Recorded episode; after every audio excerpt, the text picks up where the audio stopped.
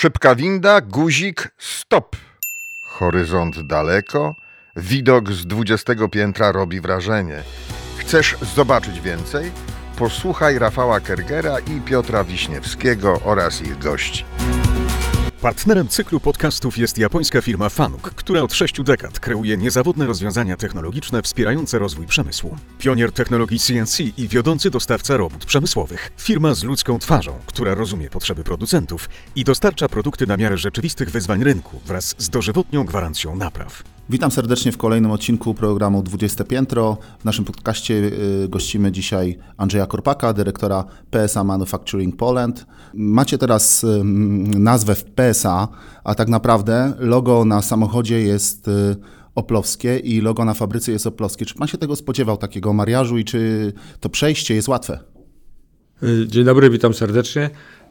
No, Fakt, że gdyby ktoś mnie spytał dwa lata temu, czy taka sytuacja będzie miała miejsce w ogóle w mojej karierze biznesowej i motoryzacyjnej, to bym się strasznie zdziwił i powiedział, że to jakieś takie są fantasmagorie. Ale taka jest rzeczywistość. E, I jesteśmy w trakcie tego przejścia. Dla nas to przejście nie jest takie bardzo trudne. Jest y, to duże wyzwanie oczywiście, bo będziemy budować całkowicie inny auto, samochód użytkowy, który jest, no, trzeba się jego też również y, y, nauczyć, ale my mamy zapewnioną przyszłość i w tych takich nie do końca stabilnych czasach motoryzacyjnych, które, się, które już są i będą się zbliżać, to my jesteśmy spokojni o naszą przyszłość, możemy sobie spokojnie kontynuować produkcję obecnej Astry, E, która dalej cieszy się sporym y, powodzeniem, wiedząc, że za dwa lata już będziemy tutaj mieli w zasadzie nową fabrykę. E, I to jest dla nas taka druga młodość trochę, bo my wszyscy wspominamy czasy sprzed 22 lat, już jak budowaliśmy Opla i wprowadzaliśmy nowy model. Po tych 22 latach staliśmy się już tak zwanym doświadczonym za, zakładem, ale teraz jak, jak dostaliśmy nowy projekt, to, to mamy drugą młodość i wszyscy są pełni entuzjazmu i nie ma takiego czasami marazmu, który jak mówię jest bardzo szkodliwy w motoryzacji. My musimy to robić z pasją jak wiemy, znamy przyszłość, to i z pasją robimy obecny samochód i z pasją szyszykujemy do nowego. Ale sama, y, samo przejście jest dosyć trudne, bo to inne procesy, inne standardy i tak dalej. I tak dalej. Co tak naprawdę się tutaj dzieje? No, nasi słuchacze tego nie widzą, ale za, za oknem jest tak naprawdę plac budowy. Może Pan opowie y, chwilkę o tym, co tak naprawdę zmieniacie. W zasadzie budujemy całkowicie nowy, drugi zakład. Stary zakład, yy, który produkuje Astrę, żyje swoim normalnym, codziennym życiem i produkujemy samochody, na które mamy zamówienia. Tam jest w okolicach 100 tysięcy wolumenów teraz. Także tutaj sobie spokojnie żyjemy, a za płotem można powiedzieć, że toczy się pełna walka o jak najszybsze yy, zbudowanie przede wszystkim budynków, instalacji i zakład będzie powiększony o 70 tysięcy metrów kwadratowych. To wszystko jest na naszym terenie, bo mieliśmy takie tereny tutaj dostępne. No i tam się dzieją świetne rzeczy, szczególnie na samym początku widać, jak to wszystko pięknie rośnie i jak ktoś z Państwa będzie jechał DK88, to proszę ostrożnie, ale zwrócić uwagę na to, jak y, wzrastają już, y, znaczy przede wszystkim został wyrównany grunt, e, nawieziono pół miliona ton, y, pół miliona metrów sześciennych ziemi. E, I teraz już wszystko będzie szło w górę, już jest e, palowanie, już widać, że kolumny się pojawiają, także w ciągu myślę, że najbliższego miesiąca już zaczniemy oglądać ściany. E, tu wszystko jest niezwykle wymagająca praca teraz działu projektowego, dlatego że ten dział projektowy musi zaprojektować to, co my będziemy dopiero korzystać za blisko dwa lata. E, I tu jest głównie bardzo intensywna praca grupy około 70 osób, którzy pracują nad tym no, niezwykle pilnie. E, I tej pracy jak gdyby nie widać, to się dopiero bezpośrednio przekłada tylko i wyłącznie na te konstrukcje, które się pojawiają. Ale wszystko jest zgodne z planem, wszystko jest tak jak trzeba. I... Jak będzie wyglądała fabryka w środku? Czy będą tam zastosowane jakieś nowoczesne technologie, czy, czy planujecie y, tutaj zaskoczyć, jeśli chodzi na przykład o wdrożenie przemysłu 4.0? No, z pewnością. To, y, to jest dla nas dosyć spore wyzwanie, dlatego że my się musimy przestawić przede wszystkim na systemy informatyczne i przede wszystkim materiałowe, które są obecnie w PSA, a dalej funkcjonujemy na systemach jeszcze starych, czyli te, które były w GM-ie, dlatego że model, który produkujemy jest jeszcze jakby y, architektury GM-u, a z nowym samochodem użytkowym będziemy już całkowicie pod architekturą PSA, w związku z czym musimy wdrożyć nowy system IT, I to jest y, wielka praca, żeby to wszystko funkcjonowało harmonicznie. To jest jak gdyby jedna rzecz. To jest oczywiście przepiękny system, który pozwoli nam otrzymywać części y, na czas y, w danym momencie i tak dalej. To nie jest tam już żadna specjalna nowość, większość firm to robi. No ale przede wszystkim zmieniamy procent automatyzacji w spawalni. Ja pamiętam, że spawalnię rozpoczęliśmy 20 lat temu na 20% automatyzacji, teraz mamy 70%, będziemy jechać na 95, podejrzewam 90 na pewno. I to jest duża zmiana, dlatego że to jest też zmiana w zakresie tego, że mniej ludzi pracuje na spawalni, ale za to więcej utrzymańców ruchu, robotyków, mechatroników itd. Tak itd. Tak to jest duża sprawa z punktu widzenia też rynku w Polsce. E, wiadomo. Ale to oczywiście jest y, wyzwanie, na które byliśmy przygotowani. No oprócz tego jak najbardziej wchodzimy w Industry 4.0, choćby te e, samoobsługowe e, przenośniki typu AGV, to się tak nazywa u nas tam Automated, automated Vehicle Card. I to są po prostu y, pojazdy niewielkie, y, elektrycznie sterowane, które zapewniają dostawy na linię. I tak jak do tej pory mamy tam ich parę y, w zakładzie, czy paręnaście, które były sensacją. Także na przyszłość będziemy mieli ich kilkadziesiąt. I to wszystko trzeba y, tak za, zaplanować, żeby one sobie wzajemnie nie przeszkadzały. Jeśli chodzi o nową fabrykę, to tam będzie pracowało, myśli pan, więcej inżynierów od samochodów, czy więcej, więcej robotyków i automatyków? Ach, chyba więcej informatyków i robotyków. To już teraz jest konieczność. To, to, to tak, tak się świat zmienia, że nawet y, nasi uczniowie, bo sponsorujemy klasę mhm. zawodową, już są mechatronikami i w zasadzie informatykami to już jest dziwne, bo za moich czasów to, to była taka elita, która skończyła świetne studia, prawda, informatyczne i tak dalej. Teraz klasa zawodowa, jeżeli nie są to chłopcy, którzy wychodzą ze znajomością informatyki, sterowników i tak dalej, to, to nie mają co szukać na rynku. Także to się tak bardzo zmieniło i my takich ludzi będziemy potrzebować y, przede wszystkim. Pan y, z taką dosyć y, dużą pasją opowiada o tym, jak tu będzie wyglądała ta produkcja w, za, za, za, w przyszłym roku. Pytanie jest takie, czy był taki moment w ostatnim czasie, kiedy miał Pan taką chwilę zwątpienia, że że w Gliwicach się coś kończy, że, że jak tej Astry nie będzie, to, to nic tu nie będzie już. Czy, czy, czy nie było takiego Taki momentu? moment, że zrobiło mi się smutno, to był jak zobaczyłem nowy model Astry, który będzie w przyszłości. Oczywiście nie wolno mi o nim mówić, ale już są projekty. I tak sobie myślę, takie ładne auto i my się go pozbyliśmy, ale, ale zaraz potem przychodzi refleksja, że LCV to, to jest stabilna przyszłość motoryzacyjna, bo małe, średnie przedsiębiorstwa zawsze będą ciągnikiem gospodarki. Zawsze te samochody będą po, y, potrzebne. W momencie, kiedy ilość samochodów osobowych pewnie nie będzie rosła, a być może będzie spadała z powodu tych wszystkich nowych y, rewolucji w biznesie, LCV, czyli te użytkowe samochody, to jest bezpieczeństwo dla tej fabryki. Ja myślę, że minimum na 20-25 lat. Dwa life cycle, tak zwane cykle życia na pewno przeżyjemy z LCV, a cykl życia LCV jest 12 lat, 10, a samochodu osobowego 5-7 i się skraca. W związku z czym to z jednej strony jest y, duma i satysfakcja, że dano nam takie auto, które będzie w zasadzie jedynym w koncernie i wszyscy się o to bili, także to też powodowało, że, że jesteśmy bardzo szczęśliwi. Wszyscy to auto chcieli, a wygraliśmy my ze względu na jakąś tam stabilność jakości i kosztów tutaj. A y, jeśli chodzi o mm, przyszłość, to czy to jest tak, że e, pan już e, mając doświadczenie tego trans, tej transformacji z, z, z GM-u na, na PSA, widzi, że utrzymać dobre relacje z centralą będzie trudniej z Francuzami, czy może, może jednak, jednak Francuzi są tutaj, są tutaj nieco, nieco lepsi niż, niż GM? Jak pan to widzi, no, te relacje z, z, z tak zwaną górą? Górą.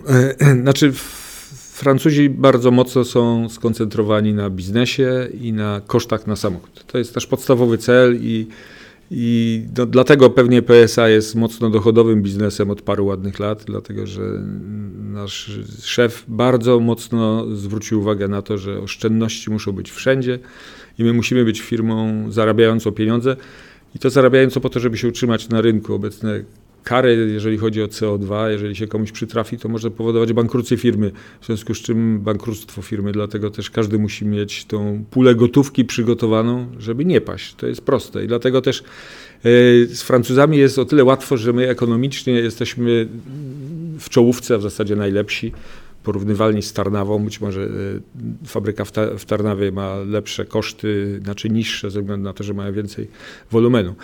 Ale Francuzi, jak na samym początku traktowali nas y, z pewną taką dozą niepewności, tak po paru wizytach tutaj, jak się przekonali, jak tutaj jest, to zaufali nam. To zawsze tak to jest. Jak jest nowy właściciel, czy nawet nowy szef, to trzeba przełamać te lody i pokazać, że my tutaj robimy swoje i to dobrze robimy. I oni już się przekonali. W związku z czym teraz z nim jest łatwo. Początek był bardzo trudny. Bo no, tak jest dosyć naturalne, że przychodzi firma, która zarabia do firmy, która nie zarabia, czyli PSA do Ople i mówi, no to wy kiepsko działacie. Musiał się pan nauczyć mówić po francusku? Nie, nie, nie. O Bogu dzięki Francuzi stają się firmą globalną, w związku z czym oni się mają nauczyć angielskiego. My jesteśmy tu w przewadze i to, to wszystkim spadkami z serca. Próbowaliśmy. Mamy tutaj lekcję francuskiego. O Jezus. A w takim razie jeszcze zapytam o tego Peugeota. E, czy pan powiedział, że to może być e, stabilny rozwój dla zakładu e, przez najbliższe 20 lat? Czy pan wyobraża sobie, że za 15 lat na przykład ten Peugeot, który będzie wyjeżdżał z Gliwic, to będzie Peugeot elektryczny? O, z pewnością. I to nie za 15, to w 2023. Znaczy, oczywiście nie wszystkie, to też zapotrzebowanie rynku będzie. W 2020 już te wany mniejsze, które nie będą produkowane tu, są produkowane w Sevel Nord i w Luton. One już będą miały opcje elektryczne. A nasze podejrzewam, że w 2023 też mają posiadać opcje elektryczne.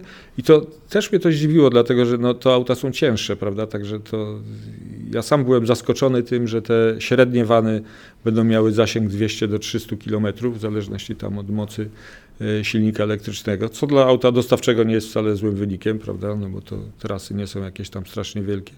I te nasze auta prawdopodobnie też będą miały, a nawet podobno ma dochodzić do 370 zasięg na najmocniejszym silniku. No, no tylko, że to jeszcze jest parę lat dla nas, już 3-4 lata to będzie. Porozmawiamy teraz chwilę o tym aspekcie ludzkim y, produkcji samochodów. No, do produkcji samochodu potrzebni są ludzie. Y, pan ma tutaj spore doświadczenie, jeśli chodzi o takie, bym to nazwał kolokwialnie, chomikowanie załogi.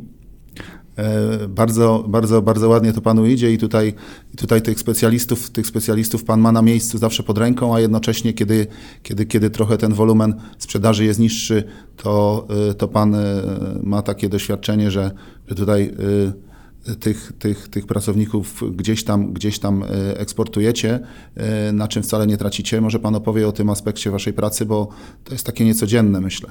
Ja się strasznie cieszę, że takie pytanie padło, dlatego że to jest jakby chyba podstawa sukcesu. My tu się trzymamy w jednym zespole i tu wiemy, że na sobie możemy polegać wszyscy pracownicy produkcyjni, y, menedżerowie.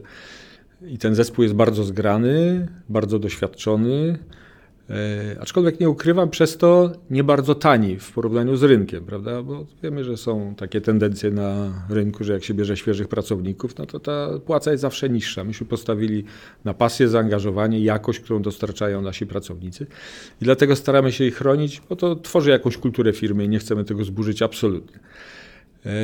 I no, robimy różnego typu sztuki, żeby, żeby przetrwać gorsze czasy. Te gorsze czasy to jest zawsze taki piąty rok produkcji danego modelu.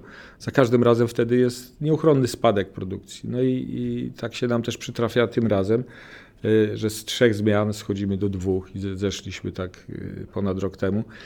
E, co robimy z ludźmi? No oczywiście, że są kontrakty też ty, tymczasowe z agencji, no to te szybko e, rozwiązujemy.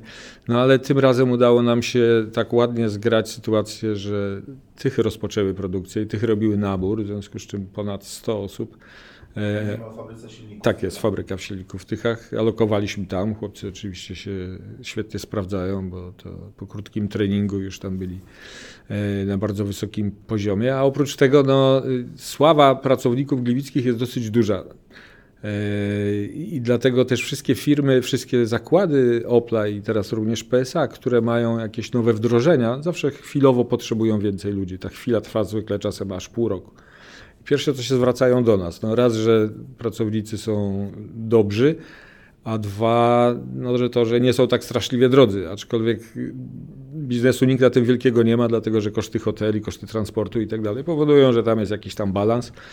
E, no ale jakość i, i, to, że nie potrzeba szkolić naszych ludzi, tylko oni w zasadzie uczą innych, to jest y, duży zysk. No i teraz mamy około 100 osób w innych fabrykach, które też y, pojechały tam pomagać we wdrożeniu nowych y, modeli. Tak się akurat stało, że cztery fabryki wdrażają nowe modele. No i tak to chcemy utrzymać. I to jest chyba jedyny mój ból głowy teraz, który mam, dlatego że Astra jeszcze będzie lekko spadać przez najbliższy rok.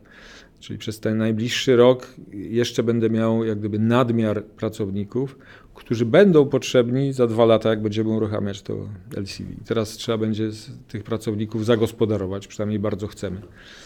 Oczywiście też tu PSA, muszę przyznać, yy, bardzo yy, elegancko się zachowuje, bo wszyscy pracownicy, którzy chcą odejść, prawda, widzą jakieś perspektywy na rynku dostają taką dosyć y, godną odprawę. Na polski rynek 20 pensji za 20 lat 20 pracy. Pensji. Tak, tak. To, to jest takie coś, co powoduje oczywiście, żeby się nie chcemy z nimi rozstawać, ale jeżeli już ktoś nie widzi miejsca tutaj i chce odejść, a gdzieś sobie znajdzie pracę, to te 20, bo to w zależności oczywiście od stażu pracy. Ci, co 20 lat pracują 20 i tak w zasadzie miesiąc to jest ten. E, co to powoduje? Tak, to powoduje, że no ta gorycz jak gdyby i strach przed niepewnością na rynku y, jest trochę mniejszy. Także, także część ludzi korzysta z tego programu, część mamy w Tychach, część mamy na wyjazdach. No jakoś myślę dociśniemy do tego 2021, gdzie będziemy z powrotem potrzebować tych ludzi. Także, ale oczywiście gro zakładu zostaje, to, to jest zdecydowana większość. Ja mówię teraz, że że kłopot będziemy mieli z nadmiarem około 200 maksymalnie pracowników. Y, y, po przejściu na, na Peugeota. Nie, przed przejściem. Przed przejściem jeszcze. Teraz, do, do momentu, bo jak do już momentu. będzie Peugeot, to w zasadzie będziemy potrzebowali więcej Znowu. ludzi niż teraz. Tak, także to jest taki dołek nam się szykuje. No. Zmieńmy na chwilę temat. Y, mam takie pytanie jeszcze odnośnie przyszłości w ogóle rynku motoryzacyjnego. Pan jest wielkim znawcą tego rynku. No, pytanie jest takie, pan wielokrotnie podkreślał także na naszym Europejskim Kongresie Gospodarczym, który organizujemy w Katowicach, że jest jednak tak, że mm, producenci dostosowują y, produkcję, rozwój y, swoich modeli do y, emisji, norm emisji CO2, a nie do rzeczywistych potrzeb rynku. Czy należy się z tym pogodzić? No, myślę, że tak, to już nie ma innej drogi. Znaczy, ja w ogóle nie za bardzo lubię takie ręczne sterowanie ekonomii, które wyszło dyrektywami Unii Europejskiej, że są limity, ale rozumiem też z drugiej strony konieczność. No, planety trzeba chronić, ktoś patrzy długoterminowo e, i możemy się burzyć lub nie, no ale taka jest rzeczywistość i trzeba było coś zrobić, zdecydowanie. Ja mam trochę pretensji, że nie zaczęto od energetyki, tylko zaczęto od motoryzacji, ale może dlatego, że motoryzacja ma lepszy PR i więcej ludzi o tym wtedy usłyszy, że, że środowisko jest y, ważne, aczkolwiek ja cały czas mówię, że nasze auto elektryczne, które będzie tutaj jeździć, to jest autem napędzanym węglem, prawda? No, to, to jest tak, jakbyśmy szuflą pakowali węgiel do kotła w aucie i puszczali ten. Oczywiście ja wiem, że to są pewne uproszczenia, no ale jak porównujemy się z Norwegią, która ma 93% energii z wody, prawda? A my tutaj, którzy ja nie wiem, jaki jest procent z węgla, ale podejrzewam, że podobny. No, także gdybyśmy rozpoczęli od energetyki, te, te wszystkie zmiany byłoby to troszeczkę racjonalniejsze, ale, ale okej, okay, przyspieszono nam dzięki temu rozwój nowych technologii, tych technologii elektrycznych. E, co jest y, fajne. No pytanie, jeśli e, elektryki z węgla, to pytanie, co w zamian? Jeśli, jeśli, jeśli by to miało być rzeczywiście eko, co by to mogło być? No, oczywiście, że w Polsce wybór nie jest taki wielki. Prawda? Ja wiem, ja sobie też doskonale zdaję sprawę, oprócz tych politycznych historii, które są, no, są elektrownie atomowe oczywiście i tak dalej, też obciążone jakimś tam ryzykiem. Niemcy akurat skasowali, bo się boją. E, i tak dalej, i tak dalej. No ale jak my możemy myśleć o nowych technologiach w samochodzie, niech energetycy myślą o nowych technologiach w dostarczaniu energii. No mają możliwości wiatry, słońce, e, woda, e, energia atomowa, cokolwiek jeszcze im wpadnie do głowy. Liczymy, że Ja bardziej pytam o to, co, co, co jeśli chodzi o samochody, jeśli nie, jeśli nie elektryczne, to jakie? To zdecydowanie ja jestem tutaj fanem tak zwanych elektrycznych samochodów napędzanych wodorem, prawda? Dlatego, że one nie są wodorowe, one są też elektryczne, bo ten wodór powoduje, to jest taka elektrownia, którą się wodzi, tylko że paliwem jest wodór. Wodór jest wszędzie. Wodór może y, nie powoduje, że prawda, jakiś rejon świata jest bogaty, dlatego że ma wodór. Nie, wszyscy mamy wodór, prawda? Jest tylko kwestia, jak go odzyskać. Ja jestem przekonany, że za 20 lat to będzie dominująca technologia. Dlatego że ona jest bardzo demokratyczna przez to, że wszyscy mają y, wodór, to jest raz. Dwa, że nie ma żadnych odpadów, są tylko po prostu woda cieknie z rurze wydechowej, co jest przyjemnym dosyć y, zjawiskiem. Nie ma żadnych y, elementów typu baterie zużyte, co z tym robić, recycling i tak dalej, i tak dalej.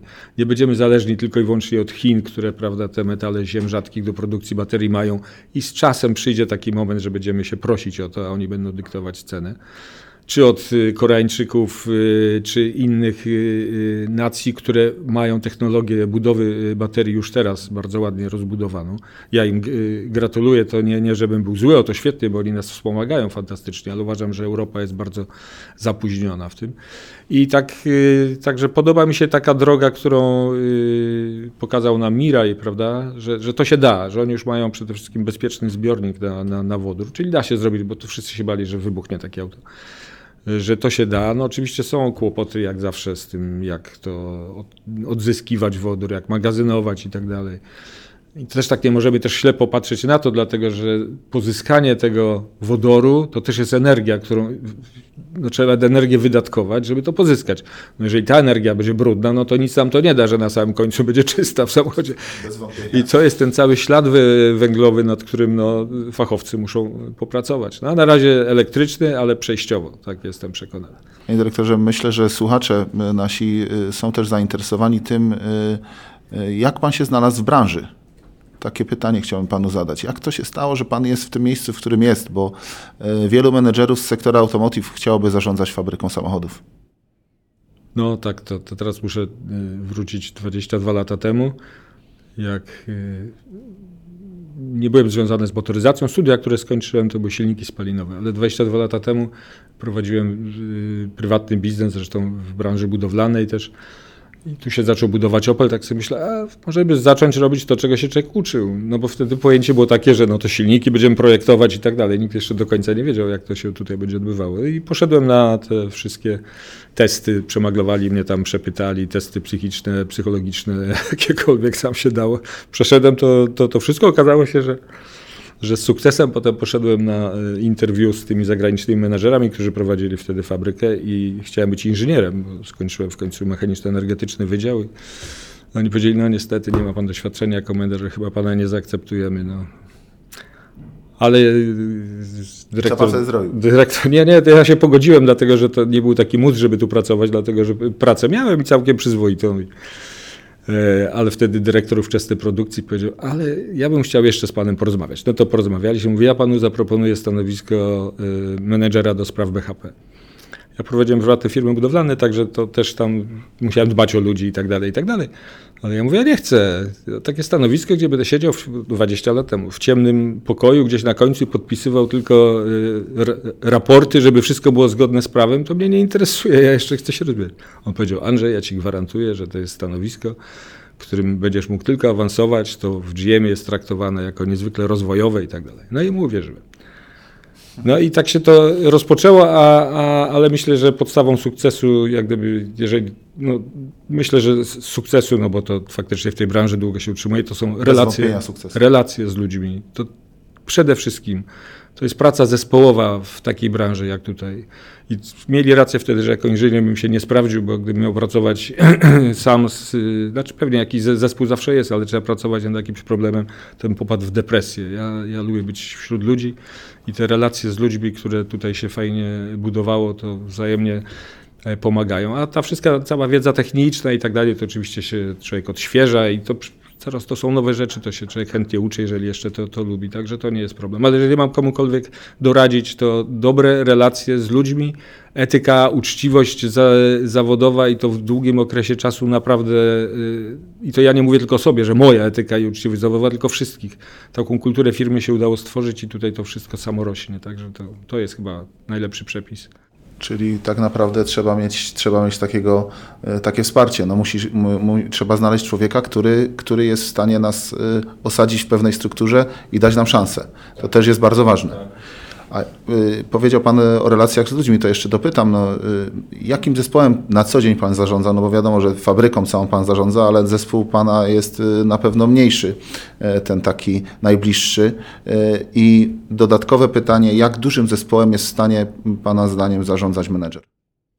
Znaczy, ja mam obecnie jakby bezpośrednio, e, jak gdyby moich podwładnych, takich bezpośrednich, to chyba tylko 10, ale w sumie zarządzamy wspólnie grupą 37 menedżerów. To są ci menedżerowie najwyższego poziomu, którzy są odpowiedzialni za różnego typu działy i tak dalej, i oczywiście w fabryce, która się rodzi i która powstaje, to, to tych ludzi nie, nie powinno być zbyt wiele, dlatego że tutaj jak cały czas stawiam na to, być może tu trochę staroświecki jestem, taki indywidualny kontakt. Wszystkim my traktujemy, że praca to ma być też fan. To nie, nie może być taka mizerota, że człowiek się budzi rano, mówi Boże do roboty i potem daje z siebie wszystko, jeszcze łyka jakieś tabletki w ciągu dnia. My się staramy, żeby to dawało nam też jakąś yy, radość. Oczywiście my jesteśmy razem już tyle lat, że my jesteśmy taką zgraną grupą kumpli. To, tylko to też trzeba stworzyć. Y, I to powoduje, że, że to nie jest trudne. Jeżeli ma się z ludźmi tego typu. Oczywiście są inne style menedżerskie też, które odnoszą sukcesy. Są takie style, że dyrektor jest zamknięty za drzwiami i spotkanie go raz w tygodniu jest cudem, prawda? I to jest styl menedżerski, który tam w niektórych firmach może też przynosi jakieś tam rezultaty, e, ale my zdecydowanie preferujemy tutaj taką pełną otwartość, szczerość, dyskusję i to nie tylko z menedżerami oczywiście, ale też z chłopakami z produkcji, tu każdy jest po imieniu. To wprowadzili akurat Amerykanie i to nam się dosyć, dosyć spodobało, jakby chwyciło w tej kulturze. Także taka szczerość, otwartość buduje, a, a potem my teraz widzimy, że faktycznie możemy funkcjonować w dużo większych zespołach i to zarządzanie nie musi być yy, tak jakby szczegółowe. Już tutaj ludzie w zasadzie robią większość rzeczy sami, wiedzą co mają robić, bo są doświadczeni i dobrzy I nie potrzeba tutaj takiego stałego monitoringu, siedzieć nad kim, co zrobiłeś dzisiaj i tak dalej. Tak. To jest tak lekko upokarzające dla pracownika i tego absolutnie staramy się stosować. Oczywiście są przypadki, jeżeli ktoś się tam wyłamuje całkiem, no to też trzeba dyscyplinę prowadzić obok tego, prawda? To każdy musi wzajemnie się szanować. I, i teraz już ten, te struktury zarządzania się troszeczkę jakby zmiękły, dlatego że jeden y, menedżer ma więcej ludzi pod, pod, pod, sobą i to jak gdyby samo płynie. Ale na samym początku oczywiście nie było to możliwe. No, także. Potrafi Pan odpoczywać? No, staram się za wszelką cenę. Ja tu mam taką zasadę, że ja w piątek ludzi wyganiam z pracy. Dlatego, że oczywiście, że są ludzie, którzy siedzą dłużej. Ja też czasami siedzę dłużej, czasami nie. W piątek wszystkich wyganiamy się wzajemnie o wpół do czwartej, tak jak przychodzi czas żeby tutaj nikt nie, nie siedział, żeby ten weekend był przeznaczony na taki zresetowanie i odpoczynek. Ale powołaliśmy sobie tutaj do życia Opel Active Team, czyli odpoczynek przez sport. I ci ludzie akurat są w takim wieku, bo to jest średnia 42-43, że ten sport ich cieszy teraz jak gdyby od nowa. Bo jak człowiek jest młody, cieszy, potem ma dzieci i tak dalej, i tak dalej, i tak dalej. Trochę się roztyje, a potem znowu za, za, zaczyna trybić. Także jest i grupa biegaczy i widzę, że, że wszyscy starają się być tacy trochę aktywni. Ja też przez aktywność fizyczną się staram, aczkolwiek czasem jak człowiek przyjdzie po pracy, zje obiad, siądzie, się potem ciężko podnieść. Ja to zawsze mam zasadę, trzeba ćwiczyć przed obiadem, bo inaczej jest no. no ale nie, nie, ja też staram się, ja zawsze mówię, że złego, mena złego menadżera poznaje się po tym, ile ludzi, ile y, środków uspokajających mają ludzie w szufladach. to jest taki miernik, oczywiście y, zabawowy, ale, ale dobry menadżer jest taki, że ja też mam porównanie takie, gdzieś tam przychodzę na jakiś zakład, tam jest cisza grobowa, wszyscy pracują. Ja przychodzę tutaj, jak wejdziecie Państwo gdziekolwiek, ludzie się śmieją, gadają, dyskutują i tak dalej, i tak dalej. I dla mnie to jest akurat dobre. Niektórzy to bardzo krytykują, że no, dlaczego oni się nie skupią, oni powinni pracować. Oni w takiej atmosferze więcej zrobią niż w takim tam skupieniu i takim natarciu. A to teraz jest niestety częste, bo konkurencyjny rynek wymusza na firmach takie dosyć y, przykręcanie śruby, tak się wyrażę. A wydaje mi się, że odkręcona śruba może tutaj zrobić więcej niż taka mocno przykręcona i to na tym postawmy kropkę. Naszym gościem w 20 piętrze był Andrzej Korpak, dyrektor PSA Manufacturing Poland. Dziękuję pięknie. Dziękujemy. To był podcast 20 piętro. Chcesz wyrazić opinię?